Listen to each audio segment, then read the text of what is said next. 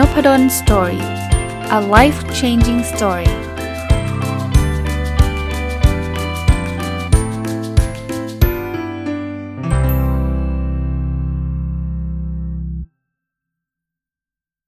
สวัสดีครับ ยินดีต้อนรับเข้าสู่นพดล Story พอดแคสต์นะครับ วันนี้ยังคงอยู่กับหนังสือเล่มนี้นะครับ The Multi Hyphen Method ของคุณ Emma Gannon นะ รีวิวมาหลายตอนมากเลยนะครับ จริง ๆ ทั้งเล่มเนี่ยรีวิวไปแล้วน่าจะ 2 ตอนแต่ว่า มันมีบทย่อยๆ เป็น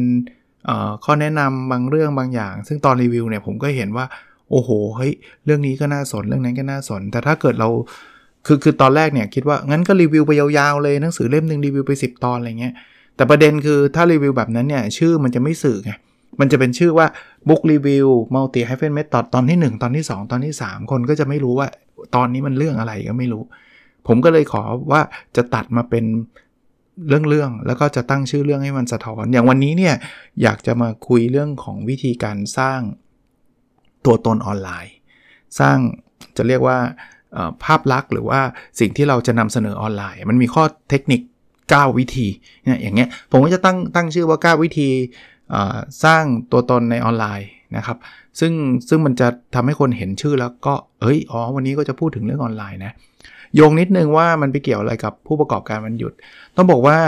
ส่วนหนึ่งเลย แล้วเป็นส่วนที่สำคัญด้วย ที่จะทำให้เราเนี่ยมีลูกค้าหรือว่ามีคนสนใจก็คือการใช้สื่อออนไลน์ เราไม่ว่าจะทำอะไรก็ตามนะครับถ้าเราจะมาโฆษณาลงหนังสือพิมพ์เนี่ยเดี๋ยวนี้คนไม่อ่านแล้วนะหรือว่าจะเอาเป็นบักปากต่อปากมันก็มันก็ทำได้ไม่ง่ายนัก ก็มีนะ แต่พอคนสนใจแล้วสมมุติว่าทำก๋วยเตี๋ยวขาย เขาอยากรู้ว่าสั่งที่ไหน เขาจะไปรู้ได้ไงฮะเขาไม่คงไม่ขับรถมาวนหามั้งครับว่า เอ้ยแถวแถวแถวนี้มีก๋วยเตี๋ยวร้านไหนอร่อยคงคงยาก ส่วนใหญ่เขาก็จะต้องเสิร์ชว่ามีเพจไหม มีเว็บไซต์ไหม มี Instagram มี Twitter ไหมอะไรเงี้ยเขาถึงจะเจอ ผมเนี่ยเล่าให้ฟังอีกนิดนึงแล้วเดี๋ยวจะไปถึง 9 วิธีนี้นะครับ เดี๋ยวนี้เวลาหาของอร่อยๆ กินที่บ้านแถวบ้านเนี่ย ผมใช้ Google กับผมใช้ Facebook search เอานะ ก็คือ Google มันก็จะมีร้านอาหารแถวแถวบ้าน หรือว่าบางที search ใน Google แล้วก็เจอร้านเด็ด ๆ แถวบ้าน หรือว่าบางทีไปเจอชื่อ แต่ว่าไม่รู้อยู่ไหน ผมก็ไป search Facebook ไปเจอเพจเขาก็แชร์ location มาอะไรเงี้ย พวกเนี้ยมันช่วยได้เยอะนะครับ หรือคุณจะทำคอร์ส คุณอยากให้คนมาเรียนเนี่ย คุณไปโปรโมทในแปะตามเสาไฟฟ้าคงไม่ work อะ คงไม่เคยเจอกลุ่มเป้าหมายอะ กลุ่มเป้าหมายอยู่ที่ไหนก็ออนไลน์ทั้งนั้นนะ เพราะฉะนั้นเนี่ยเราก็ต้องพยายาม สร้างตัวตนให้ถูกวิธีนะ9วิธีนะครับ มี 9 วิธีหลักๆ วิธีแรกนะระวังการไปสร้างดราม่าออนไลน์ คือออนไลน์เนี่ยเราจะเห็นอยู่เรื่อยๆ ใช่ไหมแล้วบางทีมันก็เป็นโพสที่แบบเห็นแล้วหงุดหงิด เห็นแล้วแบบไม่ไม่ถูกใจไม่ถูกใจ คราวนี้หลายคนก็ลุยเลย แล้วถ้าเกิดลุยเอาเอางี้ผมต้องพูดแบบนี้ก่อน บางคนบอกอาจารย์ห้ามลุยเหรอ มันก็มันไม่ถูกต้องมันต้องลุยก็ได้ คุณก็ต้องแยกแยะให้ออกนะ คุณไปเอาเพจของร้านอาหารที่คุณเปิดไปลุยอะคุณคิดว่าคนจะมากินร้านคุณไหมล่ะ ก็เสียชื่อเสียชื่อร้านคุณเลยนะ คุณคุณทำผู้ประกอบการวันหยุดรับจ้างถ่ายรูป แต่คุณเอาเพจ รับจ้างถ่ายรูปคุณเนี่ยไปลุยเรื่องเรื่องที่เขาทะเลาะกันอยู่อะไปด่าแล้วเขาก็ด่ากับชื่อเสียงคุณก็เสียเท่านั้นเองนะ โดยโดยธรรมชาติเนี่ยผมก็ไม่เชียร์อยู่แล้วนะ ไม่ว่าจะเป็นชื่อคุณเองหรือว่าจะเป็นชื่อของร้านหรือผู้ประกอบการที่คุณตั้งขึ้นมาเนี่ย ผมก็ไม่ไม่ไม่ไม่อยากให้คุณไปใส่กับใครอยู่แล้ว แต่ถ้ามันอดไม่ได้เนี่ยก็ต้องดูนะว่าคุณกำลังจะใช้กิจการคุณไปใส่กับคนอื่นหรือเปล่า แล้วเราก็ต้องยอมรับนะครับ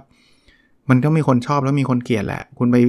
ลุยกับเขาอะ่ะก็คนชอบก็มีอาจจะเฮ้ดีเว้ยร้านนี้เจ๋วเว้ยแจ๋วเพราะว่าเชียร์ฝั่งเดียวกัน แต่ว่าไอ้ฝั่งที่อยู่ตรงข้ามก็ฉันไม่กินมันหรอกหรือว่าเลวร้ายกว่านั้นเนี่ยมันอาจจะทะเลาะเบาแว้งกันเป็นเรื่องเป็นราวใหญ่โตเลยนะเพราะฉะนั้นหลบได้หลบนะไม่จำเป็นไม่ไหวจริง ๆ ก็ก็ต้องคิดพิจารณานิดหนึ่งอย่าอย่าคิดแค่ชั่วบูบเอามันเลยเอามันเลย เดี๋ยวผมลบทิ้ง เดี๋ยวนี้เขาเรียกมีดิจิทัลฟุตปรินนะ พวกนี้เนี่ยผมก็ไม่รู้เป็นเพราะอะไรนะบางคนเนี่ยเห็นมาคอมเมนต์ปุ๊บแคปหน้าจอไว้ก่อนเลยเผื่อเขาลบทิ้ง ฉันจะได้แปะไว้ได้ว่าฮ่าแกฉันแคปไว้ทันอะไรเงี้ยมีเยอะนะครับ ใช้คำพูดไม่สุภาพ ใช้คำเหยียดเหยียดเหยียดยามอะไรเงี้ยเพราะฉะนั้นระวังระวังเรื่องนี้ให้มาก จริง ๆ ไม่ได้เฉพาะผู้ประกอบการมันหยุดหรอก เราทั่ว ๆ ไปเนี่ยพนักงานประจำเนี่ยก็ระวังมีคนถูกไล่องไล่ออกเพราะเหตุผลนี้อยู่อยู่พอสมควรนะฮะถ้าเราเห็นอยู่แล้วไปใช้คำพูดที่มัน ไม่ถูกต้องหรืออะไรอย่างเงี้ยนะครับ บางทีมันมันด้วยอารมณ์ฮะข้อ2ฮะเวลาคุณใส่เพจ Facebook หรือจะเป็นเป็นอะไรก็แล้วแต่ที่เป็นช่องทางนะเว็บไซต์ของคุณหรืออะไรก็ตาม มันจะมีช่องทางติดต่อไอ้ช่องทางติดต่อส่วนใหญ่มันก็ไม่ค่อยมีประเด็นหรอก เช่น ถ้าเป็นเบอร์โทรศัพท์ หรือแชร์ location ไปของร้านคุณ หรือว่าสิ่งที่คุณทำเนี่ย มันก็ไม่ค่อยมีอะไรที่มัน sensitive แต่เขาบอกระวังอีเมลฮะ แล้วผมแถมให้นิดนึงนะ พวก LINE ID ก็เหมือนกัน คือตั้งชื่อให้มันดูน่าเชื่อถือนิดนึงนะ ขึ้นอยู่กับสินค้าบริการคุณด้วยนะ แต่ถ้าเกิดสมมุตินะ คุณจะเป็นคุณจะสอน คุณจะเป็นเทรนเนอร์นะ เป็น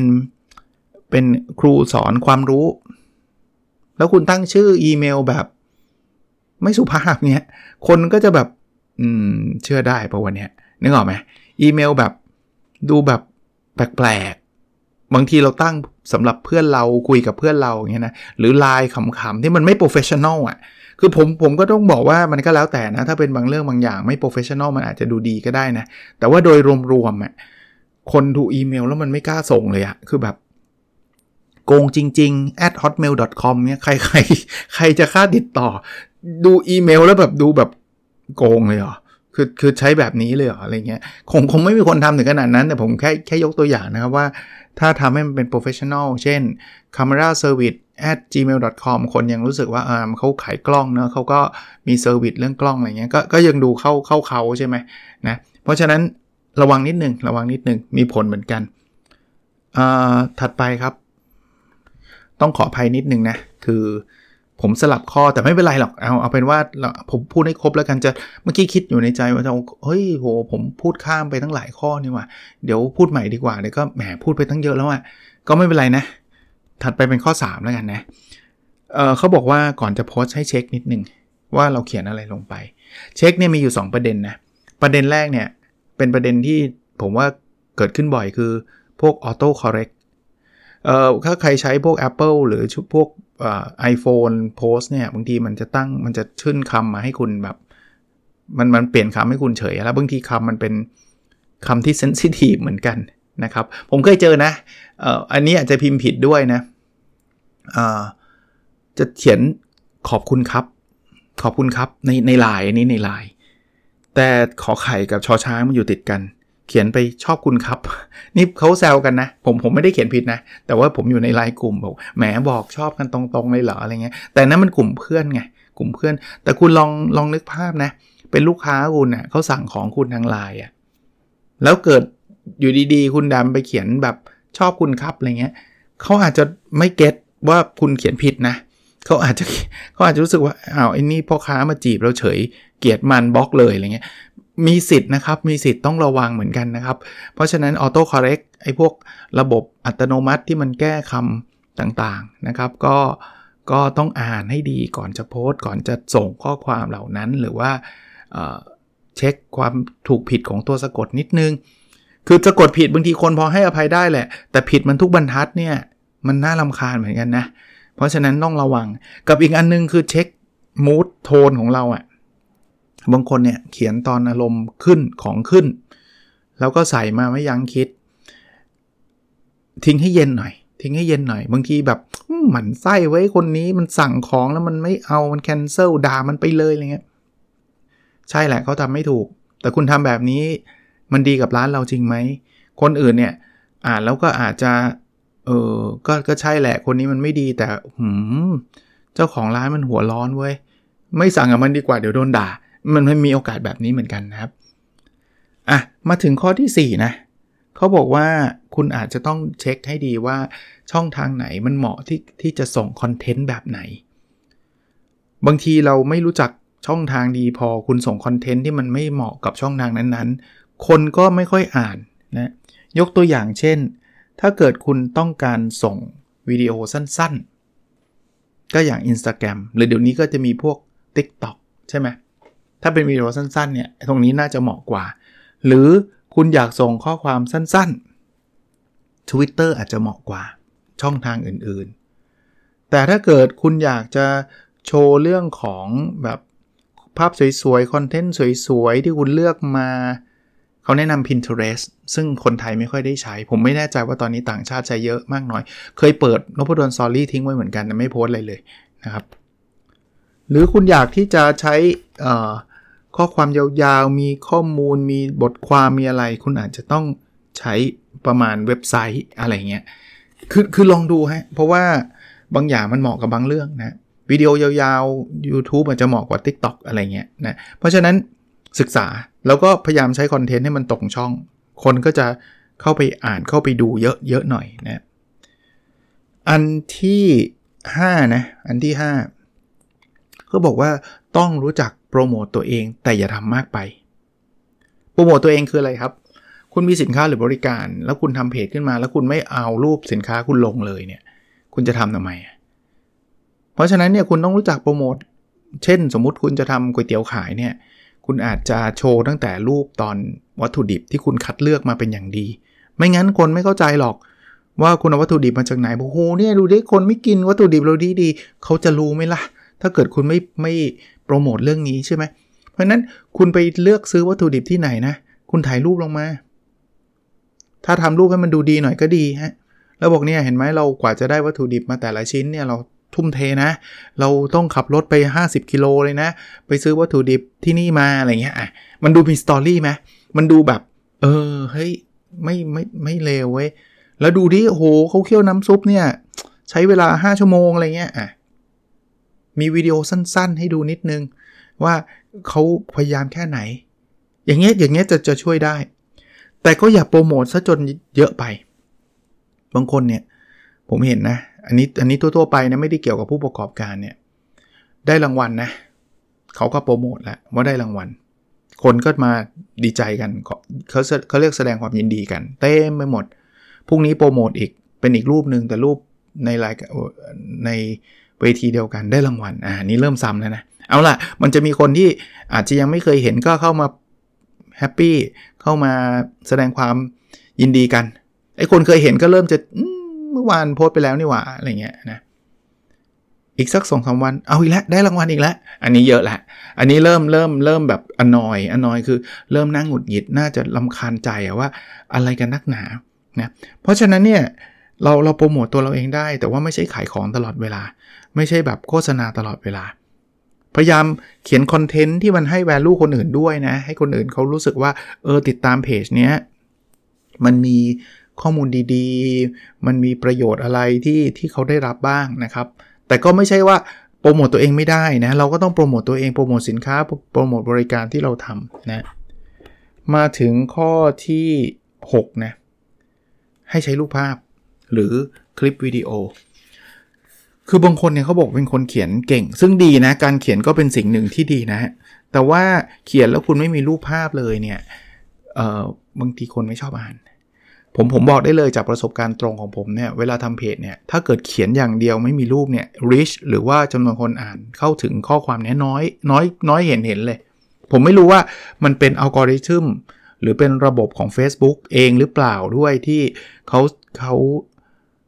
อยากได้โพสต์ที่มันมีรูปหรือมีวิดีโอ ถ้าเกิดคุณแบบไปโพสต์แบบเทค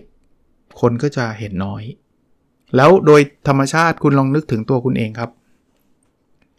เขียนมายาว 3 หน้าอธิบายถึงเรื่องก๋วยเตี๋ยว คุณไม่ได้อยากอ่านนะแล้วคุณอ่านอยู่สองบรรทัดคุณก็เปลี่ยนละ คุณไปดูที่อื่นดีกว่า ที่คุณ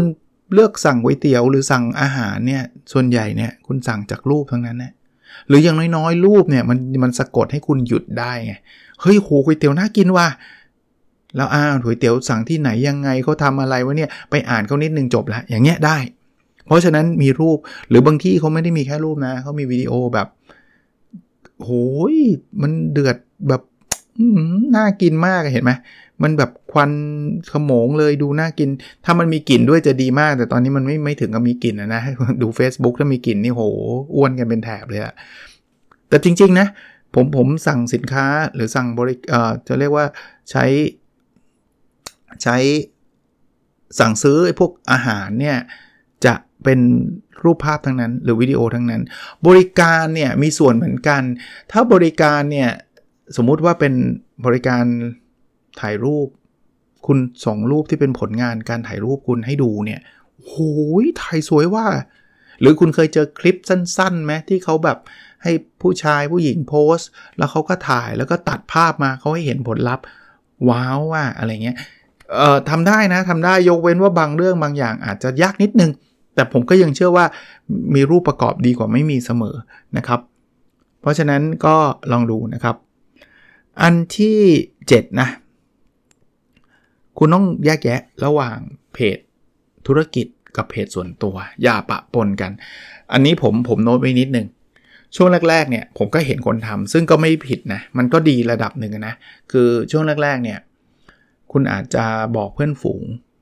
แล้วคุณอาจจะใช้สมมุติ Facebook แล้วกันนะ คุณใช้ Facebook ส่วนตัวบอกว่า ตอนนี้เราทำขนมขายแล้วนะ ใครสนใจสั่งได้นี้ผมว่าไม่ไม่ไม่ผิดกติกา แต่ว่าทำสักระยะหนึ่งเนี่ยคุณควรจะแยกแยะ เพราะว่าลูกค้าคุณเนี่ยที่ตามเรื่องสนใจจะสั่งขนมคุณเนี่ยเขาไม่สนใจว่าคุณไปเที่ยวทะเลมาหรือเปล่า มันมันคนละคอนเทนต์กันนึกภาพออกไหมฮะ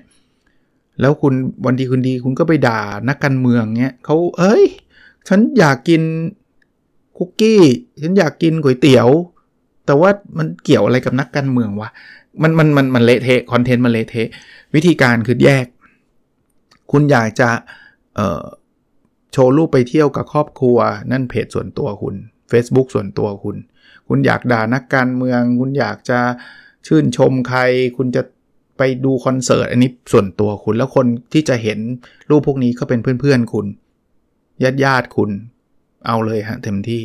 แต่เพจขายคุกกี้ ผู้ประกอบการมันหยุดมันก็เป็นเรื่องคุกกี้อะ มันไม่ควรจะมีเรื่องแบบไปคอนเสิร์ตอะไรเงี้ยเจ้าของร้านไปเที่ยวคอนเสิร์ตเราต้องรู้เหรอคือคือลองลองพยายามแยกแยะเอ่อส่วนตัวถ้าอยากที่จะเอามาแชร์ให้เพื่อนๆรู้ ก็แค่แชร์จากเพจมา เช่น เพจคุณทำเรื่องของคุกกี้แล้วคุณบอกว่าล็อตนี้อร่อยมาก แล้วคุณอยากให้เพื่อนคุณสั่ง คุณก็เขียนใน Facebook ส่วนตัวแล้วแชร์จากเพจมาก็ได้ว่า เฮ้ยเราคุกกี้ล็อตนี้อร่อยมากนะพุวัตถุดิบมาจากเบลเยียมอะไรเงี้ยสั่งสนใจตามเข้าไปในเพจเลยค่ะอ่าอย่างนี้ก็ได้นะครับ อันที่ 8 นะ คือเราลองเช็คว่าถ้าเกิดคนอื่นน่ะมา Google ชื่อเรา Google ร้านเราเนี่ยเขาจะพบอะไร เขาบอกใน Google เนี่ยนะ คุณใช้โหมด incognito ใครเคยใช้ไหม ไม่เคยเสิร์ชคำว่า Google incognito ใน Google ครับ คือ incognito คือโหมดที่แบบไม่ระบุตัวตนเนี่ย แล้วลอง search ชื่อ อย่างผมผมสนใจผมอยากจะ search นพดล Story เนี่ย ในมุมมองของคนอื่น ถ้าถ้าผมใช้ Account ส่วนตัวผมเสิร์ชมันมันมันมันอาจจะได้ผลไม่เหมือนกัน นี่คือมุมมองของตัวผมทำไมถึงต้องให้มุมมองของคนอื่น คุณจะได้เห็นไงว่า ถ้าคนอื่น search ชื่อนี้เนี่ยเขาจะเจอเราไหมอย่างเราเนี่ย Google มันอาจจะรู้ไงว่านพดลเนี่ยชอบเข้าเว็บนี้เว็บนี้เว็บนี้ก็เว็บส่วนตัวเรานี่แหละ มันก็เลยแบบชื่อมันก็เลยขึ้นมาอันดับ 1 2 3 เราอาจจะดีใจว่า โอ้ยร้านเราดังไว้ชื่ออันดับหนึ่งเพราะว่าคุณเข้าเว็บนี้บ่อย Google มันก็เรียนรู้ว่าอ๋อคนนี้มันชอบเข้าเว็บนี้เว้ยเพราะนั้นเสิร์ชคำนี้เว็บนี้ขึ้นก่อนเลย แต่ถ้าเกิดคุณใช้โหมด incognito ก็คือ โหมดที่เหมือนคนอื่นที่ไม่ใช่ตัวเราเนี่ย มันอาจจะอยู่หน้าที่ 5 เลยก็ได้นะครับไอไอไอสินค้าหรือบริการที่คุณขายเนี่ยนะเพราะฉะนั้นลองลองทดสอบดูด้วย แล้วอย่างหนึ่งถ้าเกิดคุณเจอเคสที่แบบเอา้าข้อมูลผิดนี่ว่าหรืออะไรอย่างเงี้ยคุณจะได้พยายามแก้ไขมันได้นะครับ อันสุดท้ายครับข้อที่ 9 นะ พยายามให้คุณเขียนสิ่งที่คุณต้องการนำเสนอ ที่มันมัน มันดึงดูดความสนใจเออเขาภาษาอังกฤษมันเรียก catch your eye คุณลองนึกภาพคุณเล่น Facebook เนี่ย คุณกำลังไถฟีไถฟีไถฟีถ้าเกิดคุณเจอแบบเรื่องที่มันแบบ normal ทั่วไป น่าเบื่อ คุณก็ไม่หยุดอะ่ะ แต่ถ้าเกิดแบบว่าก๋วยเตี๋ยวกินอะไรแล้วหล่อ สมมตินะ สมมติผมแค่ยกตัวอย่างนะ กินก๋วยเตี๋ยวชามนี้แล้วหล่อ เฮ้ยหล่อไงมะอ่านสักนิดนึง แต่นิดนึง แต่นิดนึง คุณต้องพูดความจริง คือถ้าก๋วยเตี๋ยวคุณกินแล้วไม่หล่ออย่าไปเขียนนะ อันนี้ผมแค่ยกตัวอย่างคำพูดที่มันแคชที่มันจับเฮ้ยมันมันน่าน่าสนใจมันกระตุกให้เราหยุดอะนะแต่ว่าถ้ามันไม่ใช่อย่าไปเขียนนะ อย่างนั้นเขาเรียกคลิกเบสเคยเคยเคยได้ยินไหมคลิกเบสคือล่อให้กด มันจะเป็นเหมือนกับภาพหรือรูปหรือหรือชื่อที่มันแบบว่ามือนอย่างเงี้ยคุณลุง 35 คนหนึ่งกลับมาบ้าน สิ่งที่เห็นทำให้เขาตกใจแทบสลบ เราอยากรู้ทันทีเลย แต่พอกดเข้าไปก็คือ เขาเจอคุกกี้ของเราอะไรเงี้ยโอ้โหด่าเละเลยว่าแบบคือคือคนกดจริงครับ แต่คนไม่ซื้อหรอกถ้าคนแบบนี้มันหลอกลวงให้เข้ามากดเนี่ยไปเจอคุกกี้อร่อยมากเลยโถอันนี้เขาคลิกคลิกเบสไม่เอาไม่เอา เราเราเอาที่มันเป็นความจริงนะ อาจจะไม่ใช่ชื่อก็ได้นะ คุณเอารูปที่แบบคุกกี้ที่น่ากินที่สุดสุดๆหยุดได้ตลอดอย่างเงี้ย ตัวคุณเห็นแล้วยังน้ำลายไหลเลยไอ้อย่างเงี้ยอย่างเงี้ยจะช่วยได้นะครับ ก็นี่เป็นเทคนิค 9 ข้อทั้งหมดที่นำมาฝากสำหรับคนเป็นผู้ประกอบการวันหยุดนะครับ ว่าการใช้โซเชียลการใช้ออนไลน์นะการสร้างตัวตนในออนไลน์ทำยังไง ผมคราวนี้ผมจะเรียงลำดับให้ถูกนะตามนี้ ข้อแรกนะครับ ระวังไอ้พวกดราม่าอย่าไปโพสดราม่าบ่อยหรือเยอะ แล้วก็อย่าใช้แบรนด์ของตัวเองไปโพสนะอันที่2เนี่ยคือ ระวังเรื่องคำสะกดเรื่องอารมณ์เวลาเราจะโพสอะไรเช็คอ่านซะก่อนนะ อันที่ 3 นะครับ ก็คือให้รู้ว่าช่องทางไหนควรใช้คอนเทนต์ประเภทไหน อันที่ 4 นะครับ คือโปรโมตตัวเองได้นะครับ แต่ว่าอย่าเยอะมากเกินไป อันที่ 5 นะครับ ใช้รูปภาพหรือใช้วิดีโอนะครับ เพราะว่าคนจะสนใจมากกว่าเทคหรือข้อความอย่างเดียว อันที่6ตั้งอีเมล อันนี้ที่ผมเมื่อกี้ผมสลับขึ้นไป ตั้งอีเมลที่มันอ่านแล้วดู professional นะไม่ได้ดูแล้วไม่น่าเชื่อถือนะอันที่ 7 นะครับ ลองแยกเพจ ส่วนตัวกับเพจธุรกิจออกจากกันนะครับ อันที่ 8 นะครับออลอง Google ตัวเองดดูว่าเจอเพจของเราเจอใส่ชื่อเราแล้วเจออะไรบ้างนะครับ แล้วก็อันที่ 9 เนี่ย เขียนข้อความหรือใช้รูปภาพที่ทำให้คนสนใจแล้วก็หยุดนะลองเอาไปใช้ดูนะครับ คนเป็นผู้ประกอบการมันหยุดก็น่าจะได้ประโยชน์จากเทคนิคเหล่านี้ด้วยนะหนังสือเล่มนี้น่าจะมาท้ายๆแล้วแหละนะครับ เข้าใจว่าอาจจะ ใกล้หมดด้วยซ้ำผมยังไม่ได้เปิดทั้งเล่มนะครับ คิดว่าน่าจะอีกสักสัปดาห์ ก็น่าจะครบถ้วน คือผมไม่ได้เอามาทุกเรื่องนะ แต่เอาเรื่องมาที่ผมคิดว่าเป็นประโยชน์กับผู้ประกอบการบรรยุดนะ แต่ถ้าใครอยากหาอ่านทั้งเล่มเลยนะเอ็มมาแกนนอนนะครับ เป็นคนเขียนชื่อ The Multi Hyphen Method นะ น่าจะมีจำหน่ายในในประเทศนี้แหละ เพราะผมซื้อมาจากเอเชียบุ๊กนะครับเอเชียบุ๊กโอเคครับ แล้วเราพบกันในสดถัดไปนะครับ สวัสดีครับ